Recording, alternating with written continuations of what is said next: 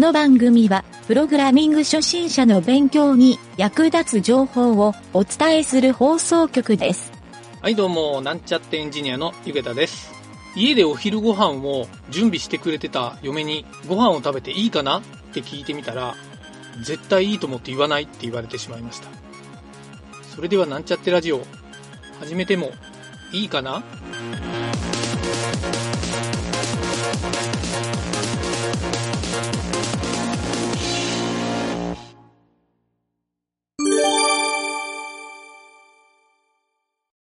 はい、それではホームページを作るときの工程についての話、えーこれをしていきたいと思います。今回はですね、コンテンツデザインについての話、まあ、デザインというよりはコンテンツの内容についての話ですね。えーこれを、えーやっていきたいと思うんですが、えー前回前々回とドメインを決めて、実際にそれを公開するサーバーが決まった状態で、いよいよ内容のコンテンツについて、の話になります。一応ですね、ここから聞き始めたという人のために、ちょっと事前にいろいろとこの内容について話しておくとですね、一応僕がですね、ホームページを作るとき、または人から依頼をされて、えーホームページの制作をするような場合に、どういう工程で行ってるかというのを、えー何回かに分けて話をしています。はい。今日はですね、そのコンテンツの内容を決める話ですね。はい。それを進めていきたいと思います。えーではですね、実際に、えーこの時点でですね、ドメインもサーバーも決まっているので、ホームページを作り始めるのではなくて、やっぱりですね、コンテンツを作るための、まあ、そのホームページを作るための内容を決めていくという、はい、これが重要になります。ちょっと余談になりますが、ホームページを作ってほしいっていうふうに依頼をされて、そのですね、内容どうしますかっていうふうに聞いてみたところ、内容はですね、そっちで考えてくれっていうふうに言われたことが、過去に2回ぐらいあるんですけど、要するに、ホームページを作るところをですね、丸投げされているっていう状態なんですね。はい。まあ意外とこういうのって世の中的にホームページを作る制作現場ではよくあることなのかもしれませんが、まあ実際に僕がその時は、えーそこの依頼してきた会社さんのパンフレットをもらってですね、そのパンフレットの中の文字とか内容をですね、いろいろデザインを起こして、こんなんどうですかっていうふうに提案をしてみたんですけど、えー本当はですね、もうちょっとここ、ホームページならこういう表現どうですか？とか、パンフレットをそのまま載せるっていうのもあまり芸がないなと思ったので、まあその時は結構しつこくそこの担当者の人に、え食らいついてですね、いろいろとこっちのこうした方がいいっていう要望を提案して伝えたんですが、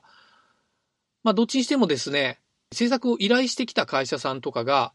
原稿用紙にぎっちりと文字を書いて出されるっていうのも、なかなか困りもんなんですね。はい。文字だらけのページになるって、やっぱりあんまりホームページのデザインとしてはよろしくないので、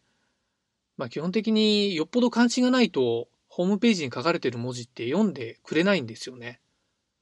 そうなると、やっぱり簡潔に書かれた、えー短い文章であったり、まあ、際立たせるために、この単語はしっかりと会社のポリシーとして際立たせたいですみたいな、そういったところを要点をつかんで、えーホームページのデザインを作り上げると。はい。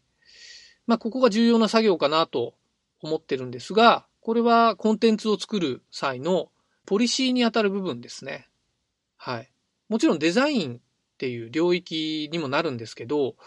後からですね、デザインは作りながら結構変わっていくことの方が多いので、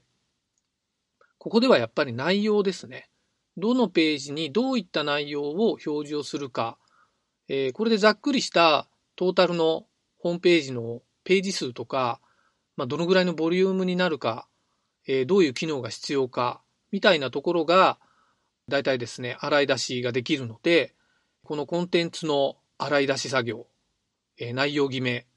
はい、ここですね。ここは本当にしっかりと時間をかけてやるっていうのも悪くないと思います。はい。で、実際はですね、このホームページのデザインは、その現場の人がいいとか、担当の人がいいっていうレベルではなくて、やっぱり一番はそのホームページを見る、まあ、閲覧する人ですね。会社であれば、顧客になり得るペルソナとかを意識して、どういったデザイン、どういった内容、文章、そういったですね、見た目も含めた、どのようにするか。まあ、細かく言うと文字サイズはどのぐらいでとか、色味はどうでとか、そういったのをですね、ここの時点で結構決めておくと、あとはですね、えそれを作り込むときに意外と楽になるという要素になるので、えここはですね、本当にしっかりとコンテンツ決めをした方がいいなというのが、今回のコンテンツデザインについての話になります。はい。これはちょっとまた僕の話になるんですが、僕はですね、個人的に、えー、ホームページを依頼されたら、他の会社さんがですね、まあ、世の中にはたくさん素晴らしいホームページがいっぱい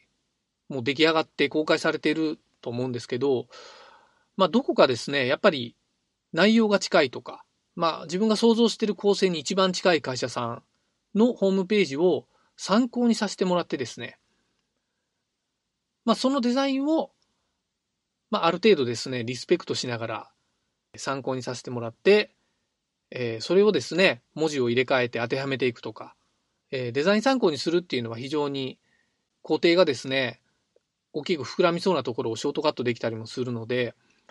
まあ、そういう参考にさせてもらうというのはよくやりますね。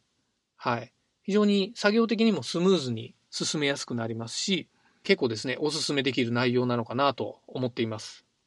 あとですね、世の中的には、プログラミングを仕事にしている人は、デザインの作業が苦手っていう人多いと思うんですけど、えー、そういったですね、コンテンツのデザインに自信がない人っていうのは、この他のサイトを参考にするっていうやり方は、非常にですね、効率的だと思います。はい。もちろん自分で何でもできれば問題はないと思うんですけど、まあ、あとはですね、人に頼むっていう手もありますね。デザイナーさんって、ホームページのデザインをやられてる方って、やっぱりいっぱいいらっしゃるので、その方に得意な人にお任せをするっていうことは、まあ、持ちは持ちやっていう感じだとは思いますね。はい。という感じでですね、まあ、ホームページの提案ができるコンテンツデザイン、これを作り上げるというのが今回の内容になります。はい。これがですね、もし依頼をされたホームページではなくて、自分のホームページを作るっていう場合であったらですね、結構とことん納得がいくまで作り込んでみるのもありだと思いますね。はい。ということでですね、今回そのコンテンツデザインがいかに重要かということを、えー、話してみたんですけど、次回はですね、そのコンテンツをどういったプラットフォームに実装するか、はい、そういった話をしてみたいなと思います。はい、本日は以上になります。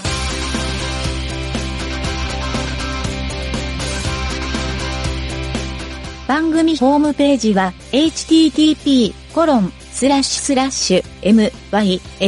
mynt.work スラッシュラジオスラッシュ